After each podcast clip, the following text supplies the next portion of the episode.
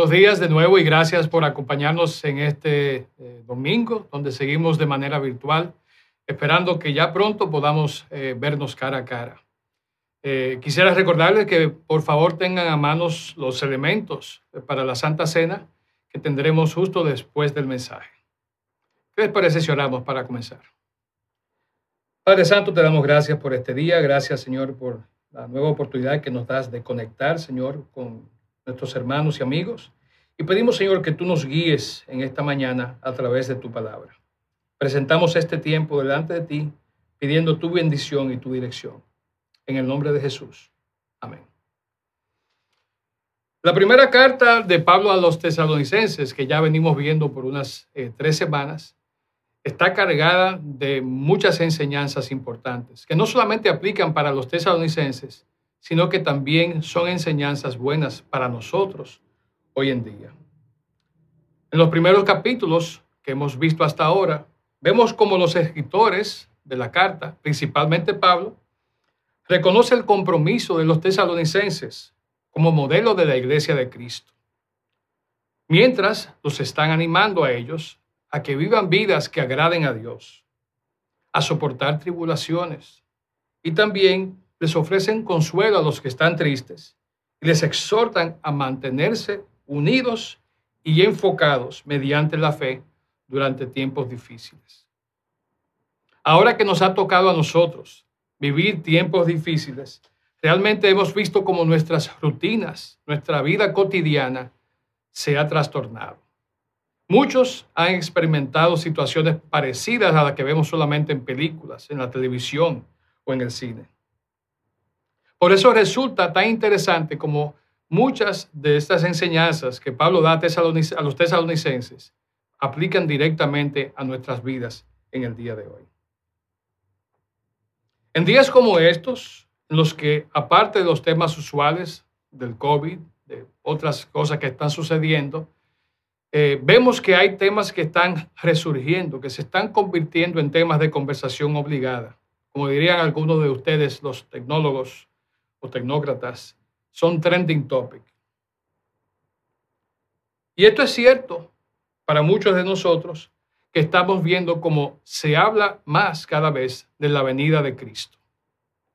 En mi caso, me doy cuenta en las cuentas que sigo de Instagram y de Twitter y también en algunos de los grupos de WhatsApp, donde no hay un día que pase sin que se mencione, se haga alusión a la venida de Cristo.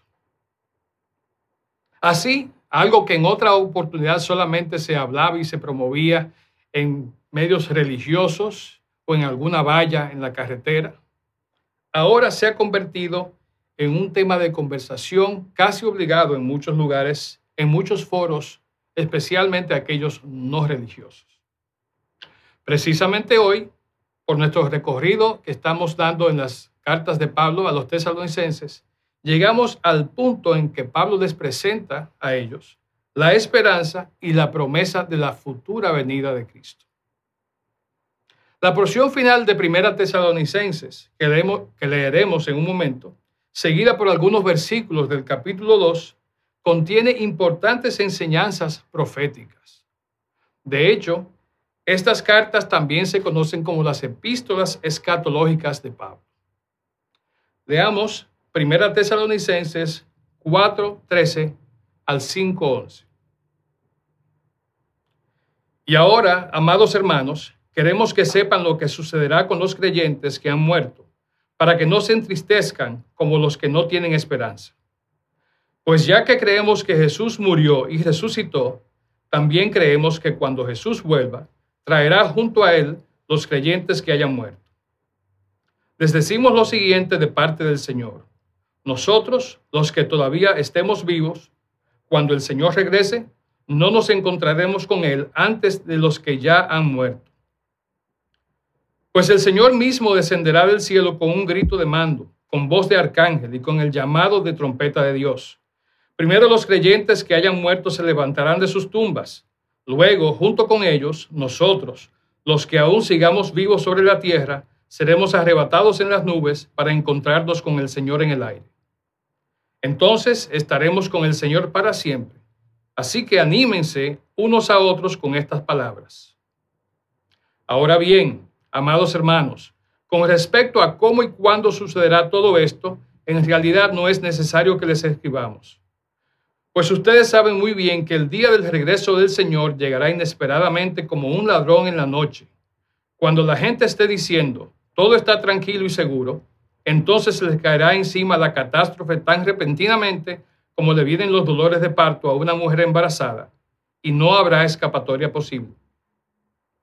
Pero ustedes, amados hermanos, no están a oscuras acerca de estos temas y no serán sorprendidos cuando el día del Señor venga como un ladrón. Pues todos ustedes son hijos de la luz y del día. No pertenecemos a la oscuridad y a la noche. Así que manténganse en guardia, no dormidos como los demás. Estén alertas y lúcidos, pues Dios escogió salvarnos por medio de nuestro Señor Jesucristo y no derramar su enojo sobre nosotros. Cristo murió por nosotros para que, estemos vivos o muertos cuando regrese, podamos vivir con Él para siempre. Así que aliéntense y edifíquense unos a otros, tal como ya lo hacen. Quiero leer también algunos versículos de 2 Tesalonicenses capítulo 2. Dicen así, Ahora, amados hermanos, aclaremos algunos aspectos sobre la venida de nuestro Señor Jesucristo y cómo seremos reunidos para encontrarnos con Él. No se dejen perturbar ni se alarmen tan fácilmente por los que dicen que el día del Señor ya ha comenzado. No les crean, ni siquiera si afirman haber tenido una visión espiritual, una revelación o haber recibido una carta supuestamente de nosotros. No se dejen engañar por lo que dicen, pues aquel día no vendrá hasta que haya una gran rebelión contra Dios y se dé a conocer el hombre de anarquía. Después de su resurrección, durante unos 40, 40 días y tanto, y hasta el día que ascendió al cielo, Cristo continuó enseñando a sus discípulos, continuó interactuando con ellos diariamente. Durante ese tiempo, Él trató con ellos varios asuntos fundamentales. Quiero compartirles tres de ellos que considero son muy importantes. Primero, les encargó llevar a cabo la gran comisión. Mateo 28, 19 y 20, la primera parte, en la Reina Valera dice, por tanto, vayan y hagan discípulos en todas las naciones y bautícenlos en el nombre del Padre y del Hijo y del Espíritu Santo. Lo segundo, les prometió que enviaría el Espíritu Santo. Lucas 24, 49 nos dice, ahora enviaré al Espíritu Santo tal como prometió mi Padre. Y tercero, Jesús les infundió la esperanza de su regreso. Leemos en Hechos capítulo 1, versículo 11, donde dice, hombres de Galilea, les dijeron, ¿por qué están aquí parados mirando al cielo? Jesús fue tomado de entre ustedes y llevado al cielo, pero un día volverá del cielo de la misma manera que lo vieron irse. De hecho, eso que acabo de leer fueron ángeles haciendo gala de su, del significado de su nombre, ¿verdad? Mensajero quienes aparecieron en el momento de la ascensión de Jesús. Comunicaron a los que habían acompañado a Jesús hasta ese lugar que de la misma forma que él había sido llevado arriba, regresaría. En ese momento les dieron un mensaje de esperanza. Por esa razón, desde ese momento histórico hasta nuestros días, la comunidad cristiana no ha parado de estar atenta a las señales que indican el acercamiento de los tiempos finales. Queremos saber qué va a pasar y cuándo va a pasar. Entonces, mirando las señales que se van dando en nuestros tiempos, ¿cómo debemos vivir los creyentes y seguidores de Cristo mientras vemos que aquel día se acerca? El mundo pagano, en los días de Tesalonicenses y de Pablo, era un mundo donde las personas no tenían esperanzas. Para ellos, la muerte era algo terrible y definitivo. Los romanos y los griegos no comprendían la idea de la resurrección del cuerpo de una persona después de la muerte. Además, tenían pocas esperanzas para el alma. En Tesalónica se encontró una inscripción que decía, después de la muerte no se puede volver a la vida. después de la tumba ya no nos veremos más. El poeta griego Teócrito, que vivió algunos siglos antes que Pablo, escribió, las esperanzas son para los vivos, los muertos están sin esperanza. Eso, en buen dominicano, es el refrán que conocemos como el muerto al hoyo y el vivo al bollo. Esas eran las creencias en el mundo antiguo. Sus habitantes eran personas tristes y pesimistas. Es en respuesta a esas creencias que Pablo escribe a los de Tesalónica y les dice en el versículo 13 del capítulo 4, amados hermanos, queremos que sepan lo que sucederá con los creyentes que han muerto, para que no se entristezcan como los que no tienen esperanza. Desde ese versículo y hasta el versículo 18, Pablo comparte enseñanzas que han sido señaladas como las más importantes enseñanzas proféticas de la Biblia. Aquí vemos que la muerte significa para el cristiano algo totalmente diferente. Y vemos que el arrebatamiento también cobra otro significado para la iglesia. Todo esto es tratado en el contexto del retorno de Cristo. A pesar de esto, hay quienes acusaban a Pablo de que, como cualquier político tránsfuga, había cambiado su posición teológica con el pasar de los años. Cuando él escribió a Tesalonicenses, por allá en el año 50, Pablo fue muy claro con lo que estaba comunicando. Pero ¿qué dicen sus escritos posteriores? Casi diez años después, cuando escribió a los filipenses, Pablo ya era un hombre anciano y prisionero en Roma. Sin embargo, les dice a los filipenses en 3:20, en cambio nosotros somos ciudadanos del cielo, donde vive el Señor Jesucristo, y esperamos con mucho anhelo que Él regrese como nuestro Salvador. Todavía algunos años más tarde le escribe a Tito, a quien él llama su verdadero hijo en la fe, y le dice en Tito capítulo 2, 12b al 13. En este mundo maligno debemos vivir con sabiduría, justicia y devoción a Dios, mientras anhelamos con esperanza ese día maravilloso en que se revele la gloria de nuestro gran Dios y Salvador Jesucristo. Pablo había enseñado a los tesalonicenses que la venida de Cristo era inminente y veremos cómo al final de su vida, encarcelado y enfermo, él aún estaba esperando con mucho anhelo y con esperanzas el regreso del Señor. Sabiendo lo que se sufre en esta vida por tragedias, enfermedades, muertes, Dios usa las palabras de Pablo a los tesalonicenses para darnos un avance del maravilloso futuro que Él nos tiene reservado. Primera Tesalonicenses 4:17 dice, nosotros, los que aún sigamos vivos sobre la tierra, seremos arrebatados en las nubes para encontrarnos con el Señor en el aire entonces estaremos con el Señor para siempre. Pablo creía en la muerte y resurrección de Cristo. Y esto era suficiente para que él creyera también en la venida del Señor como algo real e inminente. De ahí concluye esta sección del capítulo 4 diciendo en el 4.18, así que anímense unos a otros con estas palabras.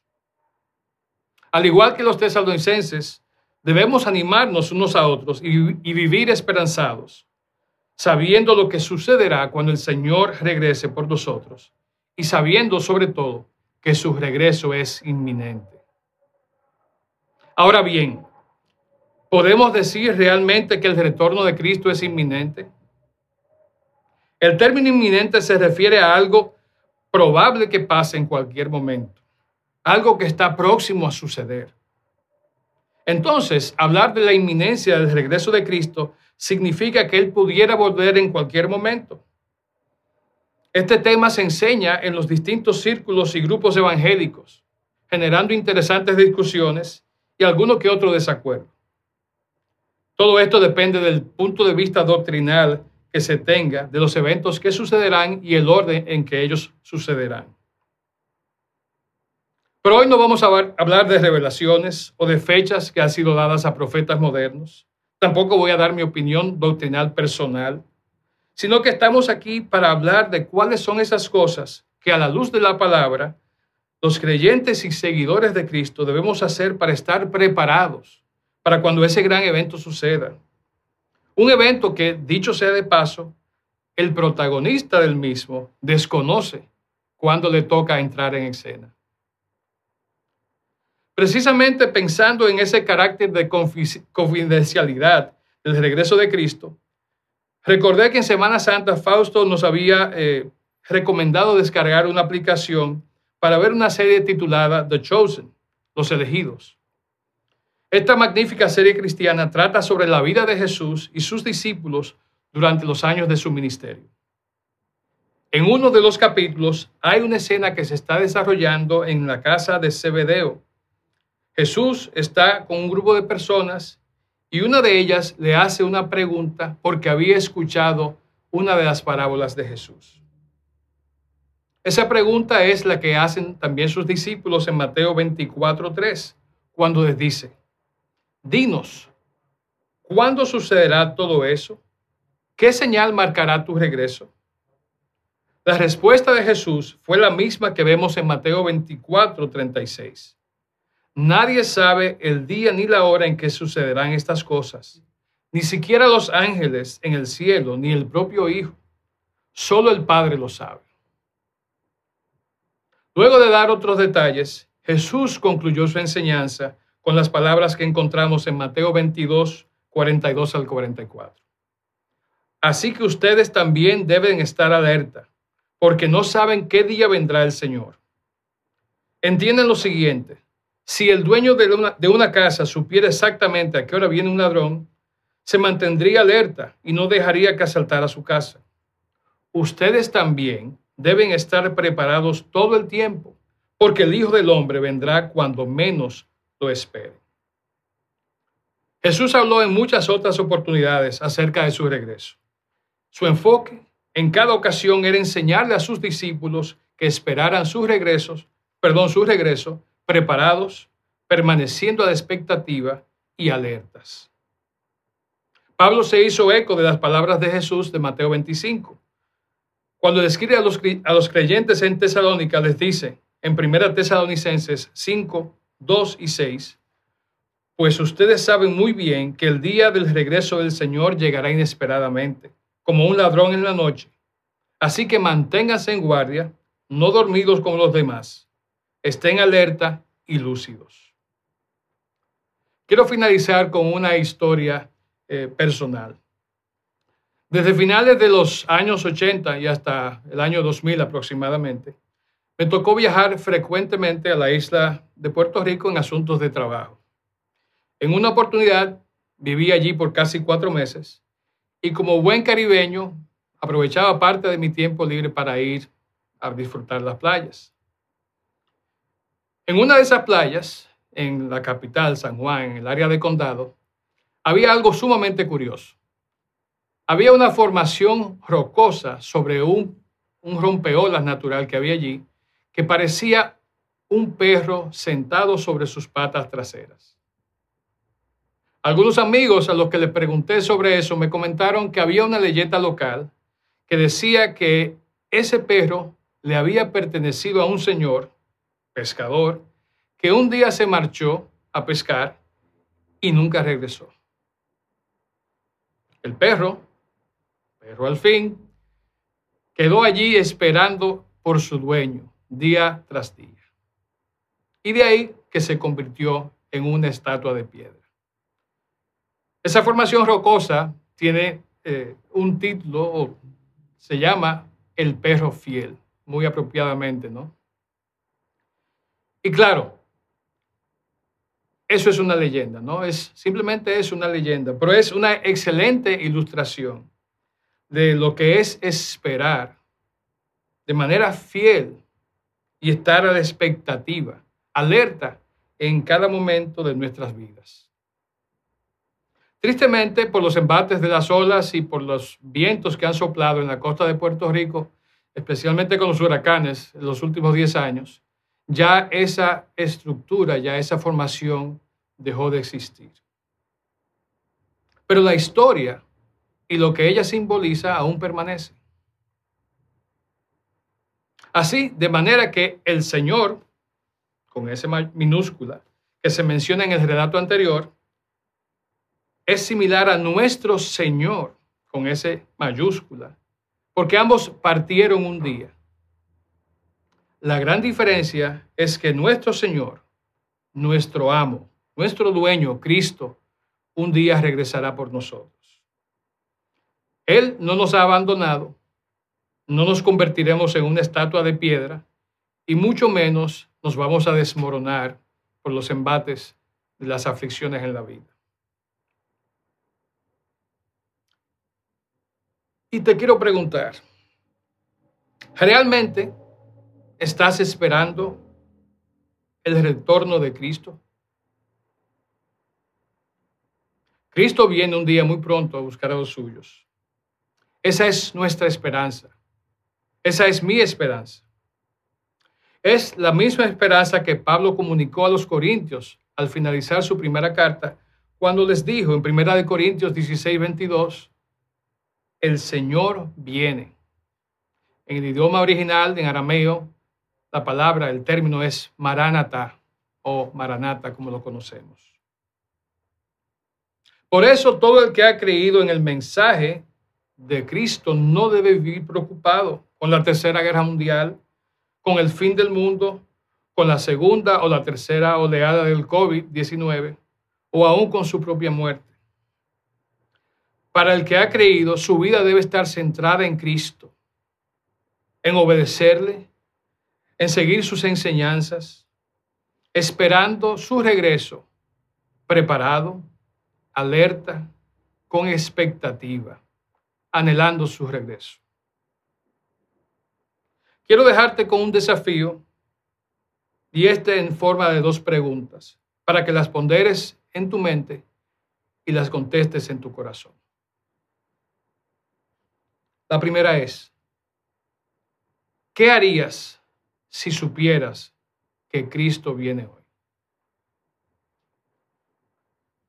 Y la segunda, ¿cómo cambiarían tus planes y prioridades si supieras que la venida de Cristo ocurrirá antes de que termine este día.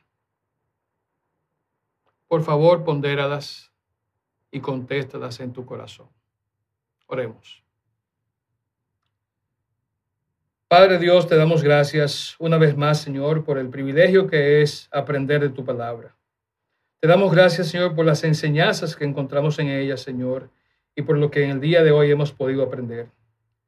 Te damos gracias porque sabemos que un día, así como lo dice tu palabra, vas a regresar, Señor, por nosotros. Pedimos que nos ayudes a mantenernos fiel, esperanzados a la expectativa y alerta, Señor, esperando tu pronto retorno. Bendice, Señor, a cada uno en esta mañana. Bendícenos en el resto de este día, las actividades que tenemos programadas. Y permite que podamos vivir anhelando tu retorno. Esto lo pedimos dándote las gracias en el nombre de Jesús.